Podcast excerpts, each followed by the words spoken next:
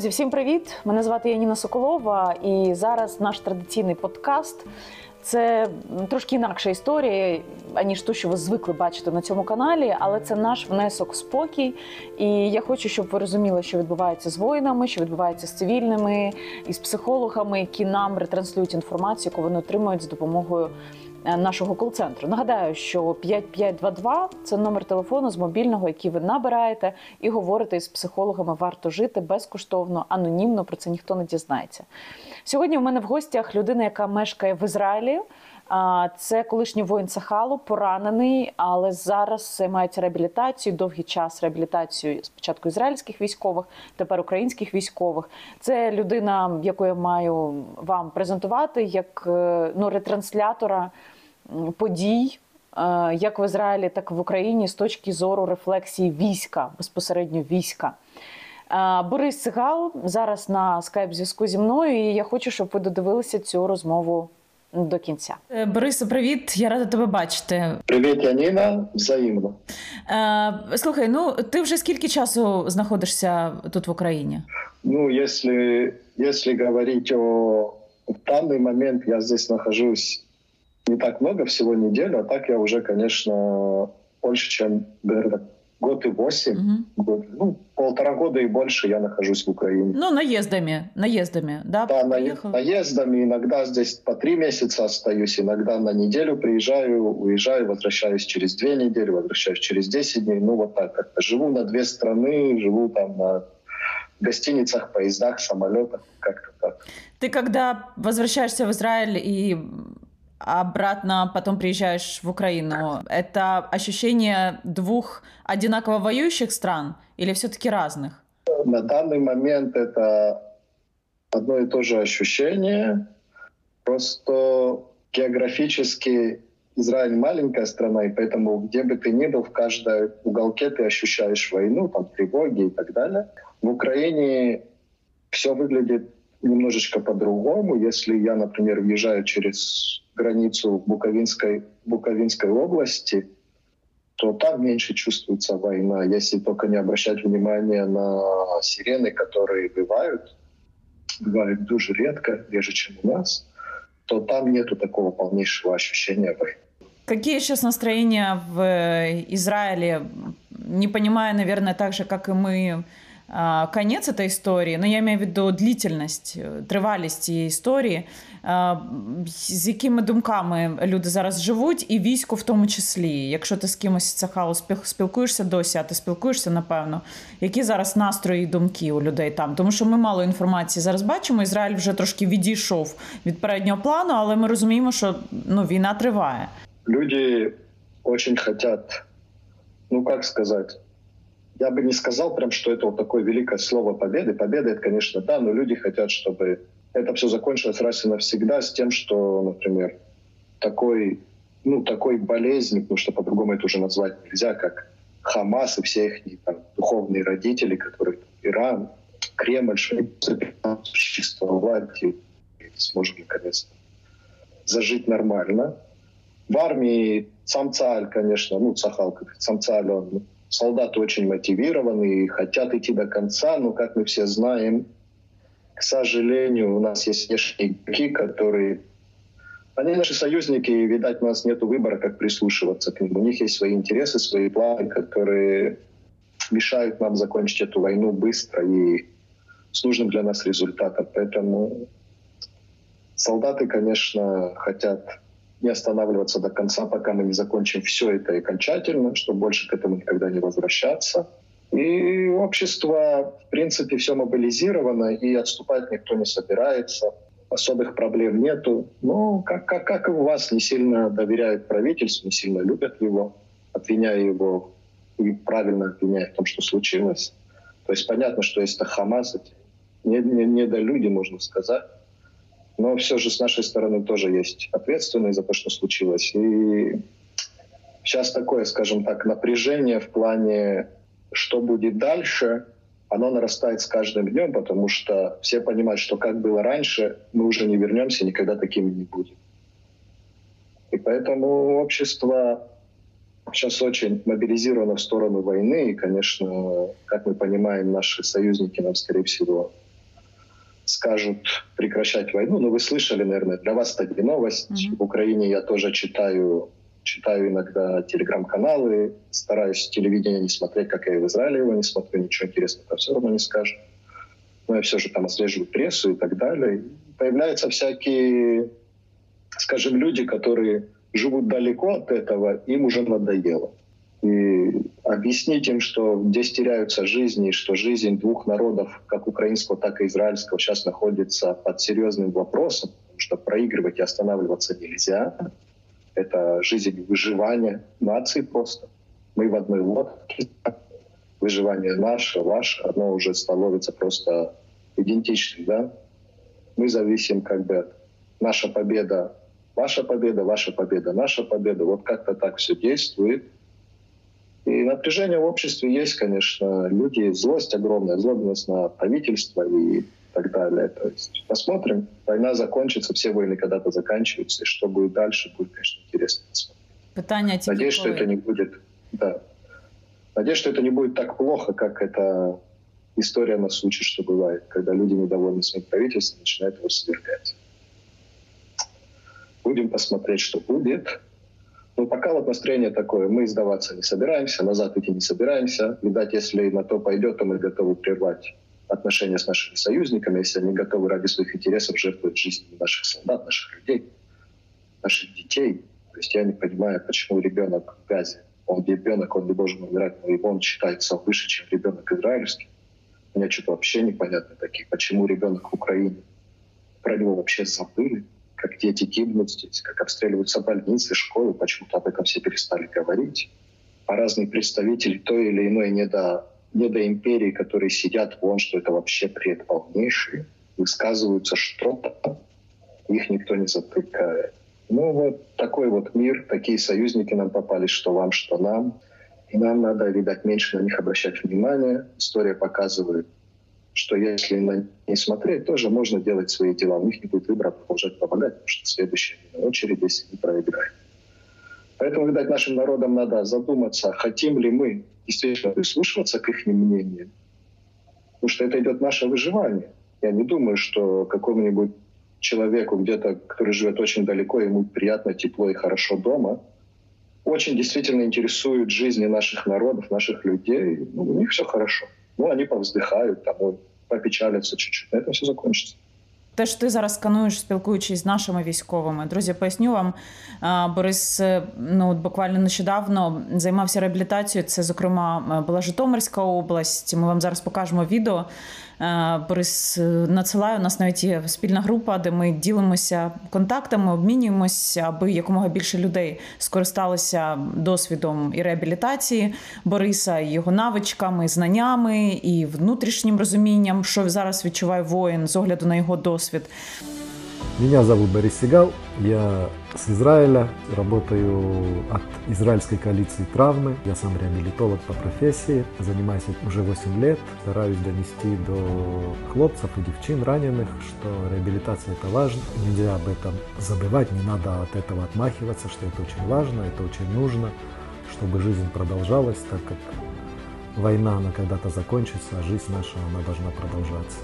І дуже часто вони самі собі задають питання, навіщо я це робив, навіщо я воював. І такий проект е, допоможе їм зрозуміти, що вони потрібні тут, е, допоможе їм адаптуватися до нормального цивільного життя.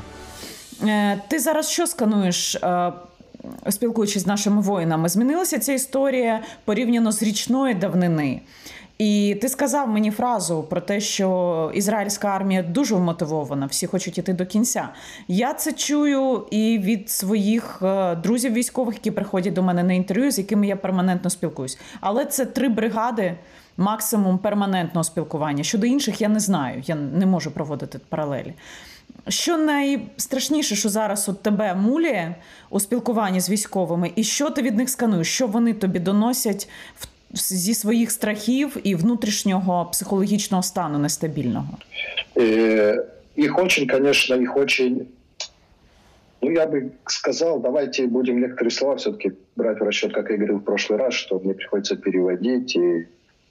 То есть некоторые слова, может быть, их надо воспринимать чуть-чуть по-другому, как я говорю, скажем, более не в прямом переводе, как я это говорю, более понятно по смыслу. То есть они боятся, скажем так, они боятся будущего, которого они не видят. В плане не видят реабилитацию, не видят поддержку государства, не видят поддержку общества, не видят. И вот это их больше всего пугает. То есть они очень мотивированы, в принципе. И здесь не надо об этом забывать. Они шли вперед, они до сих пор готовы идти, готовы. Они знают, кто такой враг, у них нет иллюзий. Они знают, что врага надо выкинуть со своих территорий, неважно, каким способом это будет сделано, но враг не должен здесь остаться.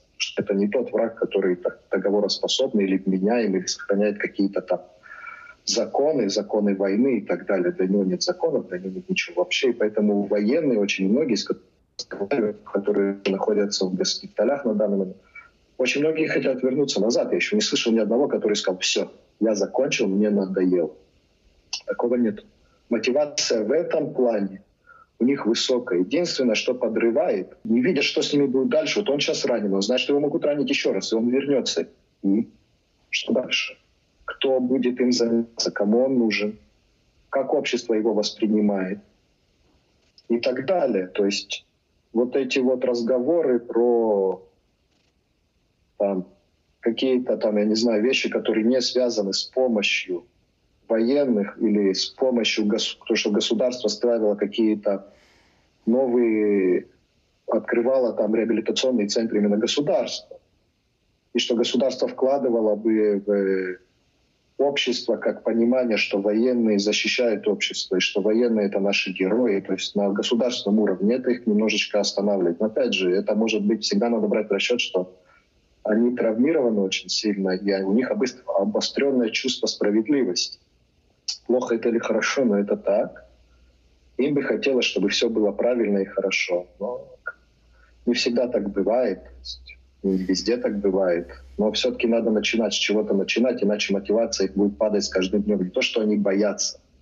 Они уже пережили свой страх, они его уже прошли, и они готовы и дальше защищать и воевать. Но надо воевать, как говорится, зная, что у тебя тыл надежный, что о тебе позаботятся, позаботятся о семье, если что и что ты вернешься, ты не будешь каким-то там в обществе ненужным человеком, а просто или тебя будут просто пугаться, потому что ты там бывший военный, какой-то там прошел, у тебя какие-то с психикой ненормально все, тобой ніхто не займається, і ти станешся опасним. Що ти їм на це відповідаєш? Адже я тобі відверто скажу, я не бачу зрушень в питанні побудови реабілітаційних центрів. Я не бачу зрушень в питанні фінансової підтримки воїнів. Відповідь денег нет. Ну, ви держитесь на даному етапі. Те, що ти говориш, я те саме сканую серед е, знайомих. От я зараз буквально після розмови з тобою їду в госпіталь е, до обіту, до свого друга, який вже двічі був поранений. Спочатку на Азовсталі його винесли. Він е, лежав в Донецьку на окупованій території в лікарні. 60% опіків тіла після джміля російського в один із підсіків Азовсталі. Потім він реабілітувався зламався Бориса і знову пішов воювати. Знову пацан пішов воювати. Він там воював і. Згори з дрона була скинута вибухівка і знову поранення. Тепер він в госпіталі. На моє питання: слухай, вже стільки поранень, реально все тіло просто е, в порізах, ранах, в уламках, в легенях, ну всюди. Що ти далі будеш робити? А в мене немає інших варіантів. Я піду воювати. Єдине, що мені сумно, що я тут лежу, і я не впевнений, що я комусь в принципі потрібен. Ну, мається на увазі, окрім близьких державі. І виникає запитання: якщо цього не буде ставатися, ми не можемо змінити ну там на даний момент е, ситуацію, тому що немає фінансової підтримки. Ми її шукаємо, робимо фонди, робимо реабілітаційні різні програми. Але по суті, як дивитися в очі воїнам і як їм пояснити, що ви не мірюєте ставлення всього суспільства з державою, я на даний момент не розумію. От мені б хотілося тебе почути, як ти. Як ти їм пояснюєш, що це не привід бути демотивованими? Хоча соромно, якщо чесно, навіть пояснювати щось. Я им всегда, как я и всегда, как я и в прошлый раз говорил, то есть есть что-то, что я верю.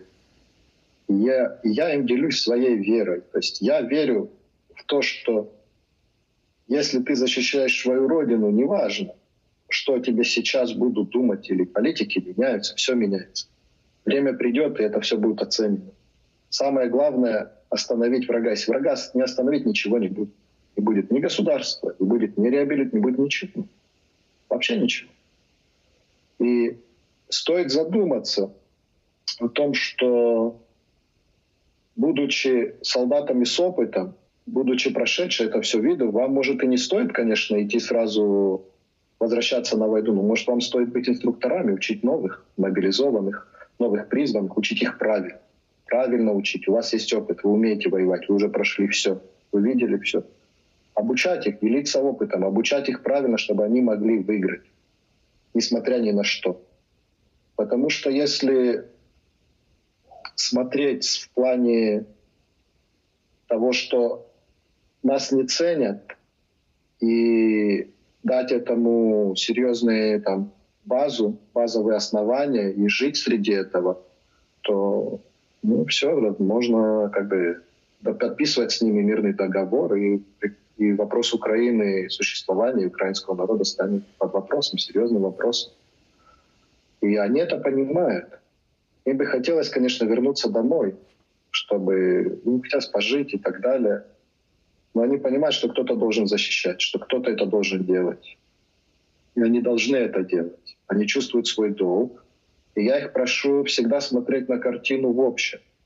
Что надо делать, быть максимально полезным, где ты можешь. И что ничего не вечно в плане того, что есть такая или иная злость на государство, злость на правительство, злость на то, злость на то. Но есть дело, которое надо выполнять, надо делать. Если мы все будем злиться, то толку не будет. А если мы сможем быть максимально полезны для победы и делать для этого что-то, надо делать. А там после победы, уж как говорят, после победы мы разберемся со всем. Угу. Потому что не будет выбора, у политиков не будет выбора, будет как бы давление общества, потому что все-таки эти люди уходили, они не одни в этой жизни, многих семь. И это не один воин пошел воевать. Это пошла воевать семья. И как бы возвращение с войны тоже будет. Это он не один. Это будет всей семьей. То есть будет давление. И им придется, чтобы остаться на своих местах, им придется меняться этим политикам. А иначе они не останутся на своих местах и не смогут делать то, что они делают. Хорошо жить. Поэтому им придется меняться. Им придется. У них будет давление. И это было так всегда и так будет. От этого не изменить, потому что их выбирает общество. Им надо, чтобы сидеть на своем кресле, надо, чтобы кто-то за них проголосовал. Угу. Вот и все. Но я им прошу доносить их, чтобы если ты, как вот ты мне рассказываешь, что парнишка геройский, он действительно герой. То есть люди после таких ранений вряд ли возвращаются. В американской армии никто не вернется на войну после сразу. Угу. И в любой армии НАТО никто не пустит. Почему? Потому что человек уже прожил серьезные ранения, и его надо лечить, а не отправлять на фронт. И они думают, что хотелось бы, хотелось бы, конечно, чтобы и у вас было такое же отношение, ну, переводить их или вообще демобилизировать с армии уже по состоянию здоровья и лечить их, и реабилитировать, или же отправлять их в плане инструкторов, так как у них огромнейший опыт, огромный-огромный опыт. И этот опыт, он может помочь новым новобранцам, и, как я сказал, мобилизированным. А як у вас це відбувається, ти... Борисе? Як у вас відбувається? От скажи мені, е, воїн поранений, поранений так, що він довго буде проходити реабілітацію, ну там кілька років. Та? Воїни без кінцівок, загиблі воїни, як держава допомагає їхнім родинам, які є гарантії того, що якщо мобілізована людина, у нас, до речі, в Україні чимало хто боїться мобілізації, називаючи першою причиною, що що буде з моєю родиною, з моїми двома дітьми, хворою мамою, і все решта, якщо я помру, держава ж мені буде дуже довго виплачувати компенсацію. Окей, тут ще такий момент. А якщо я буду поранений, кому я буду потрібен? Я не зможу працювати. Ну тобто, дуже багато тут є пересторог, е, причиною яких є кволість держави. От хотілося щоб ти озвучив в Израиле, як це відбувається? Ну, у нас, во-первых, надо сразу здесь сказать, я не думаю, что я открою для кому-то, как говорится, Америку или что-то, какие-то факты, неизвестные никому, и только я их знаю. Нет. Один из серьезных факторов мотивации бойца, когда он знает, что за твоей семье позаботиться или позаботиться о тебе, насколько неважно, что бы с тобой ни было, тебя будут пытаться вытащить до конца, это мотивирует людей. Это очень мотивирует идти вперед, это мотивирует призываться, это мотивирует идти в атаку. Потому у нас это работает, система, она налажена уже плюс-минус давно, но она как бы не без изъянов, здесь изъяны. Но все же у нас, к сожалению, все, кто погибли, они получают извещение у нас сразу же, как только опознали, то есть можно довести до, то есть стопроцентная гарантия, ну, там проводятся процедуры, там смогли вытащить смогли что-то или не смогли найти, пока ищут. Вот у нас есть сейчас солдаты, которые еще с первого дня, два месяца их искали, вот сейчас только нашли. Угу. Но как находят, у нас сразу первое считается сообщить семье сразу же. То есть никто не держит в секрете, никто ничего из этого не делает каких-то государственных тайн, потому что это, это считается долг. Они пошли защищать, и будьте, будьте любезны, скажите семье, что с ними что-то случилось. Не держите в тайне, не держите семью там в заложниках, неведомо, то есть непонимание, что происходит, где их не близкие. Не держите семью в заложниках. Зачем? Скажите правду. И у нас говорят, у нас приходят, стучат в дверь и сообщают, что ваш близкий, ваш сын, ваш муж, ваша дочь и так далее погиб. После этого, конечно, начинается, у нас есть отдел Министерства обороны, который занимается всем этим. То есть семьи получают как и экономическую поддержку, так и социальную.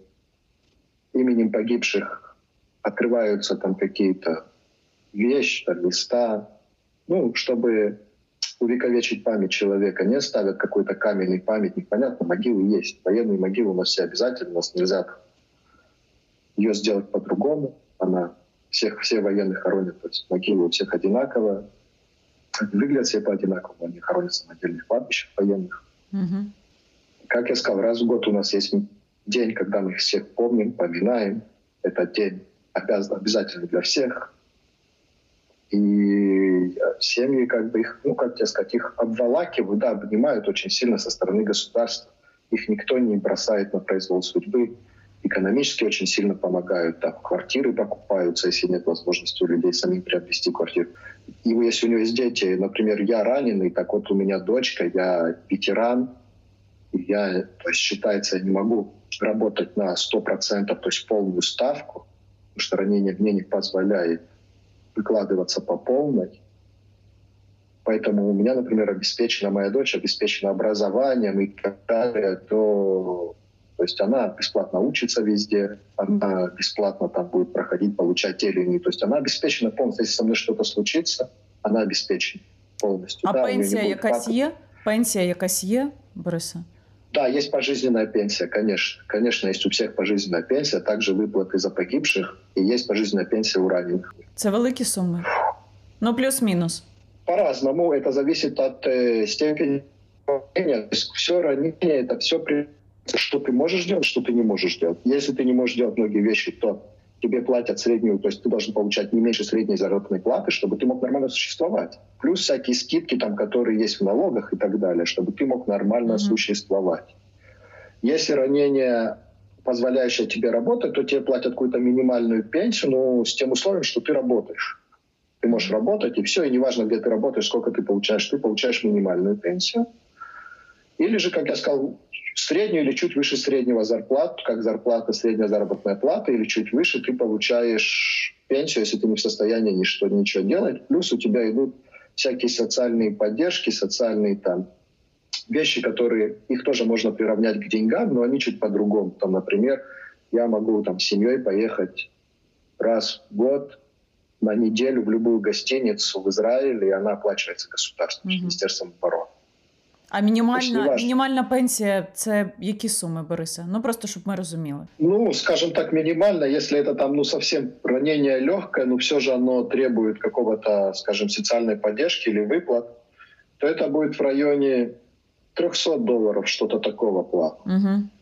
А То есть это будет мини- минимальная, конечно, и, или же это будет одноразовая выплата, когда после ранения тебя выписывают с больницы, ты проходишь реабилитацию, и если реабилитация успешная, с тобой не надо больше заниматься, тебе ничего больше в жизни влиять не будет. Скажем, у тебя было там ранение в ногу, там, и все, тебя вытащили осколки, все нормально. Все, зашили и ходи дальше, с тобой ничего не случилось.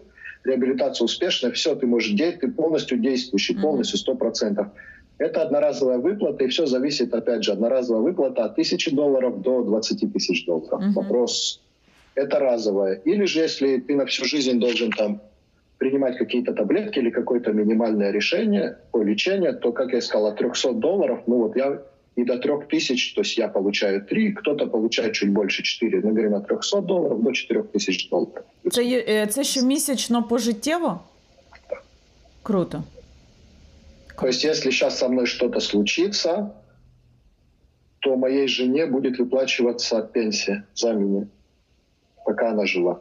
Тобто ці три тисячі дружина твоя, якщо раптом що, буде до кінця життя отримувати. Мгм. Ну тепер зрозуміло, що воїни, окрім мотивації захищати країну, мають ще спокій, що їхні сім'ї будуть захищені. Ось вам Ну, і проста смотри. відповідь. Мотивация, она состоит из... То есть нету такого, это не кино. То есть людям надо перестать думать о том, что они привыкли в голове вот эти вот картинки с кино или с каких-то книжек. Мы не говорим о исторических и документальных книгах, мы говорим о каких-то романах или еще там что-то такое, повесть. Им надо понимать, что мотивация, толкнуть мотивационную речь перед солдатами, сказать, там враг, он плохой, мы должны защищать свою родину, хрена это ну, не работает. Мгм. Так не работает. Люди по-другому смотрят на мотивацию.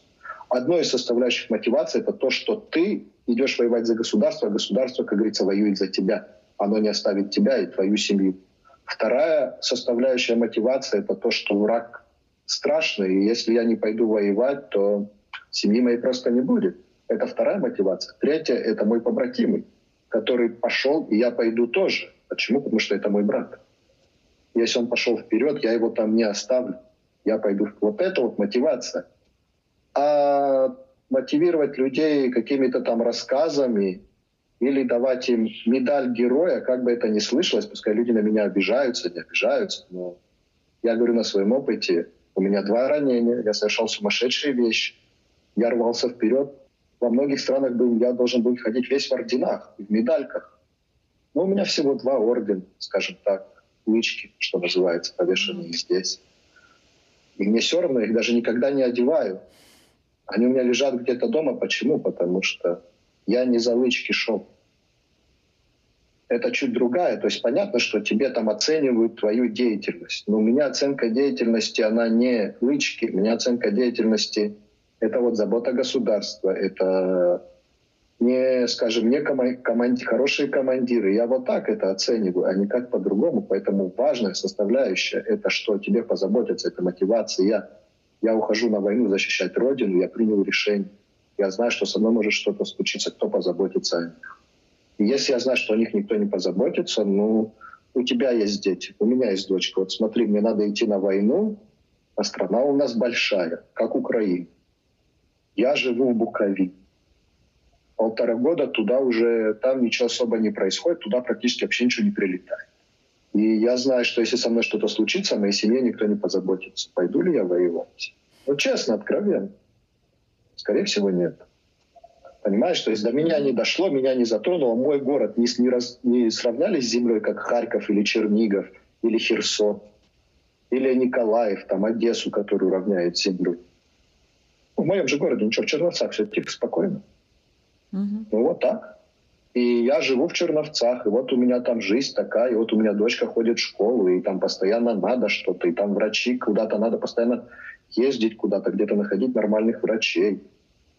Ну, вот, и мотивация его спускается на нолик, идти вперед. Зачем мне в армию идти, если о них никто не позаботится потом? Если моя дочка останется без папы, и что делать дальше? То есть здесь надо понимать очень многие моменты, связанные с решением человека идти на войну. Вот как у вас было, когда только началось вторжение, это же было...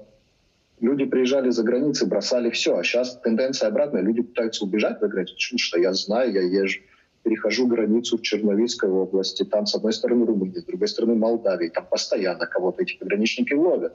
Я вижу, как они осматривают машины, то есть это понятно, что они не ищут контрабанду, они ищут, они ищут людей. То есть открыть какие-то большие ящики, даже закрученные, это там не контрабанду ищут, там ищут людей. И я понимаю, то есть у тебя идет обратный отток населения, то есть люди, мужское население, которое должно воевать, оно почему-то не хочет, оно убегает. Я не говорю про всех, то есть я говорю там про те единицы, но я не знаю, там статистику я не смотрю, не хочу быть на кого-то наговаривать лишнее, но если такая тенденция есть в пограничных войсках, что осматривать, переворачивать поезда, машины, это не единичный случай, скорее всего. Поэтому мотивация была огромная. Что случилось? Почему так случилось? У нас должны люди, принимающие решения, задуматься об этом, а не быть, они там рассказывать какие-то речи толкать, там, и парады устраивать, или еще какой-то бред. Надо заботиться о людях, заботиться о них. Забота о человеке – это первое, что государство должно, даже у него нет денег. Позаботьтесь, как можете. Но нет у вас денег. Война, тяжелая война.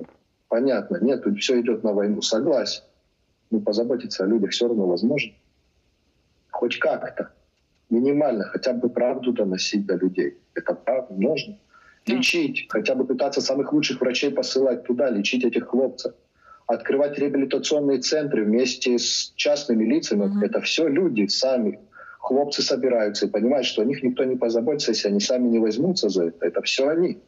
То есть государство должно поддерживать эти идеи, продвигать их на своем уровне Оно должно как-то об этом, оно должно создать какой-то единый орган, который будет отвечать, а не 3, 4, 5 министерств, которых толку, ну, совершенно. У вас есть Министерство ветеранов. Так. Так. Звучить отлично. Звучить, Звучить красиво. Але дієвість нульова просто. Просто нульова. Да. А, а давайте посмотрим, если, гос, если реабилитационный центр, который содержит Министерство ветеранов, большой, в каждом я не говорю сейчас про большие города. Киев это все хорошо. Я говорю про области, я говорю про деревни, про села. А много хлопцев сел. И это надо говорить правду. Очень много, особенно на Западной Украине. Посмотрите, что творится. Каждое село кладбище, а там же флаги. Много хлопцев, которые ранены, они спиваются. Почему? Куда он села уйдет? Он работал руками всю жизнь, а сейчас у него рука не работает, ему никто ее не восстанавливает. Что ему делать в жизни дальше? Он не городской житель, ему воду никто не принесет, дрова ему не... Электричество у него, если придет, да, хорошо есть газ, а если печка? Дрова кто колоть будет? это, это минимальные вещи, которые государство, да, может позаботиться, которые оно может объединить там вот это все там в Министерстве обороны, в Министерстве ветеранов. Но объедините, чтобы только оно было ответственно, а не 10 тысяч разных министерств, которые пытаются что-то делать, и в конце, как всегда, получается. Даже если ты хочешь сделать что-то хорошее, но у нас есть три пана, один работник, то от так. Угу. Я на сам кінець тебе спитаю, загальне буде питання до всіх українців. Е, ну, Ми в Києві от сьогодні вночі не спали через шахеди. Перед тим просто що дві години перед записом друзі нашої розмови е, були обстріли і вже кінжали С-400. Коротше, е, русські тут нормально навалюють. І знаєш, частина людей, я то ніколи в житті звідти не поїду. Звідси не поїду. Ну я, я не розумію, не бачу свого життя за межами моєї країни. Але чимало розумних, в тому числі до речі, лікарів, розумних е, людей з високим рівнем відповідальності, розвитку і всього решта, які не можуть воювати з різних причин. В моєму оточенні вони не раз вже заявляють про те, що це буде дуже довга історія. Ми не бачимо, щоб влада наша хотіла якимось чином встановлювати певні правила, встановлювати військові рейки по виробництву зброї, взагалі, в принципі, перелаштовувати всю систему країни, як це сталося в Ізраїлі. Ну і вони хочуть просто поїхати. Ну, я тобі чесно кажу, вони хочуть, бо вони знають мову, вони вчилися в закордонних вузах, а вони хочуть поїхати. Зараз стажування теж проходили. Як е, утримати людей під час війни? От з огляду на ваш досвід, е, розуміючи, що ця війна буде дуже довгою, десятиліттями можливо, я не знаю. Це ж невідомо, що буде після смерті цього е, притрушеного, е, але не думаю, що нічого хорошого. Що б ти сказав тим людям, які готові вже покинути країну? Как я говорю всем и всегда, даже в Израиле, есть люди, которые говорят, надоел. То есть постоянный обстрел – я всегда говорю, что быть иммигрантом или мигрантом в любой стране, если это не твой дом, ничего хорошего. Ничего, завтра все может поменяться. Он посмотрите, как случилось с нами. Учитесь на нашем. Мы начали воевать с Хамасом. Мы не воюем против палестинского народа, мы воюем против всего арабского мира, мы не воюем против всего мусульманского мира. Об этом даже никто у нас не думал, никакого взагалі, ну, даже в голове ни одного солдата нету того, что он воюет против всего мусульманского мира или против всего арабского мира или против всего палестинского народа. Мы воюем с Хамасом. Смотрите, что творится в мире. Демонстрации. Начали нападать на евреев, то есть на синагоги во Франции. Эти евреи, они граждане Франции, они граждане Израиля. Может, из них даже некоторые из них никогда в жизни не были в Израиле. Вообще никогда. А им сейчас делают всякие... То есть они боятся выйти из домов в Америке вон в университеты боятся ходить. Американские евреи, которые, опять же, они поколениями, я уже не знаю, в каком поколении они там живут, они никогда не были в Израиле. Ни разу в жизни. У них нету никакого паспорта, кроме американского. И смотрите, что творится. Против них выступать. То есть о них реально страшно жить. Поэтому каждый, у нас, пока мы живем по национальному признаку, к сожалению, или по признаку определения государства, то есть ты по названию государства считаешься таким же, надо иметь свой дом. Свой дом. Да, плохой, хороший он твой. Ты хочешь что-то изменить в своем доме? Оставайся и меняй. Убежать за границу и рассказывать там, ой, какая у нас все плохо, что ты изменишь? А сидеть дома и говорить, что мы ничего не изменим, кто тебе сказал? Может, попытаемся что-то изменить? То есть я один, нет, но если нас таких много, и мы все попы... и мы захотим, мы изменим. Потому что, как я и сказал, политики, выборные системы, законы принимаются, опять же, на основании большинства и так далее. Ну, если вы все хорошие, прекрасные, выехали отсюда, то те, кто сидели у власти, они и останутся там сидеть. Мгм. То есть меняться ничего не будет, а вы останетесь быть, а русские завтра проплатят всем вот этим движениям, как вы поняли, все эти движения за права человека, они не за какие права человека, это тупо ФСБшные Мгм. структуры. И завтра начнется гонение на украинцев. Почему? Потому что русским выгодно, чтобы, например, чтобы Европа стала меньше помогать Украине или там так далее. Начнутся гонения, то есть начнутся демонстрации против украинских беженцев. И что будут украинские беженцы делать? Сидеть и рассказывать сказки друг другу, это закончится, это просто демонстрации, но в каждой такой демонстрации будет какой-то сумасшедший человек, который это возьмет на уровень выше, чем демонстрации, пойдет кого-то громить, кого-то бить, начнут настраивать своих детей, которые будут гнобить детей украинских в школе. И кому от этого будет лучше? То есть вот все прекрасные профессоры, доктора, ученые, ну, они же умные люди, они же должны что-то понимать Да. что надо с- свою страну надо менять. И можно войти в историю. Те, кто быть поколением, которое изменило страну, да, в тяжелых условиях, в тяжелейших условиях. Ну, легко, когда легко и все хорошо, то там ничего менять не надо, и вас в историю, вы просто проживаете свою жизнь, и вы никуда не вноситесь. Мгм. И вас, вас забудут завтра. Почему все хорошо и прекрасно? Вы прожили свою жизнь, и все. А вы поколение, которых могут потом рассказывать, писать книги, снимать фильмы и делать вас примером. Ваши дети будут горды, ваши внуки будут гордиться, что они, что они, что их предки были вот такими, а не какими другими. И вот так рождаются свободные нации, которые готовы жить и существовать на тысячелетия. И все. А стать, а стать как бы кем-то другим, раствориться в других, ну, как вы понимаете, мы далеки еще от мира, когда все граждане, мы граждане одного, одного шарика, который называется Земля, и мы не делимся на цвета кожи, нации, вероисповедания и так далее. Не-не, мы далеки от этого. Очень, очень далеки.